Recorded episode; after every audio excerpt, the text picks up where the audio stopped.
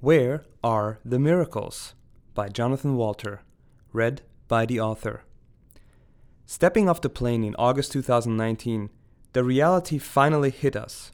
We were aiming to reach people for Christ in one of the most secular, wealthy, postmodern, and progressive countries in the world, Iceland. How? Simply through the power of prayer. We knew there were hurting people in need of Christ. We had one question on our minds Would the God of the New Testament show up?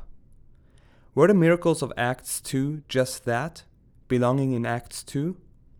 Taking God at His word and armed with gospel tracts and much united prayer, 50 missionaries from six continents spent hours interceding for this mission field, asking God to empty us of ourselves and fill us with the Holy Spirit. We didn't know any better. Like the disciples, when we lifted up our eyes, we saw no one but Jesus only. Like the apostles, we acknowledged, we are fools for Christ's sake. We went door to door praying with and for the people of Iceland. Incredible divine appointments took place as we gave God the chance to lead this ministry of intercession. On fire to point this country to a prayer answering God, after several days, the group had not only been able to pray for and give tracts to thousands of Icelanders, including leaders of the country, but had also collected countless prayer requests, which they shared with each other for constant prayer via WhatsApp. We haven't stopped praying for these requests since we returned. People will be running to know who this God is who answers prayers. It's nothing we have done, but what God did. Sometimes, despite working hard and following well laid plans, programs, and promising methods for congregational growth, baptismal numbers are meager. And even though you've modernized the worship service and are offering a variety of ministries, members don't seem to be growing spiritually. Maybe reading the book of Acts makes you feel guilty or like a failure.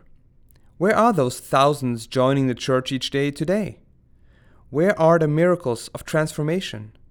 Where is the success of the gospel in 2020? Have you not, after all, followed the advice of ministry bestsellers and research, set up big community outreach events, and used the newest technological tools for ministry? Too often, we rely on plans that might, from a human perspective, be brilliant. But while these have their place, we tend to forget that only the one who created the mind truly knows it.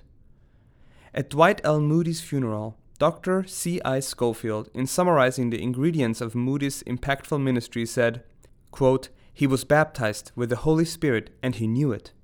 It was to him as definite an experience as his conversion. Experiencing spirit filled ministry boils down to a three step process of faith. Number one, surrender yourself, your plans, methods, and ministry to God. Recognize that you are but dust without Him. Number two, daily ask for the baptism of the Holy Spirit. The Greek in Luke 11:13 indicates that the asking is an ongoing continual process.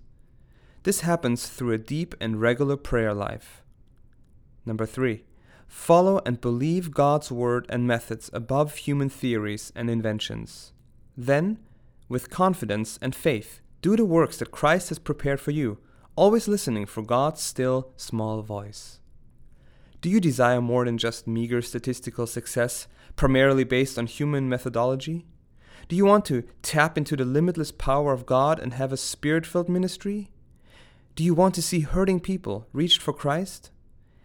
Ask God every day to completely immerse you in the presence and power of the Holy Spirit.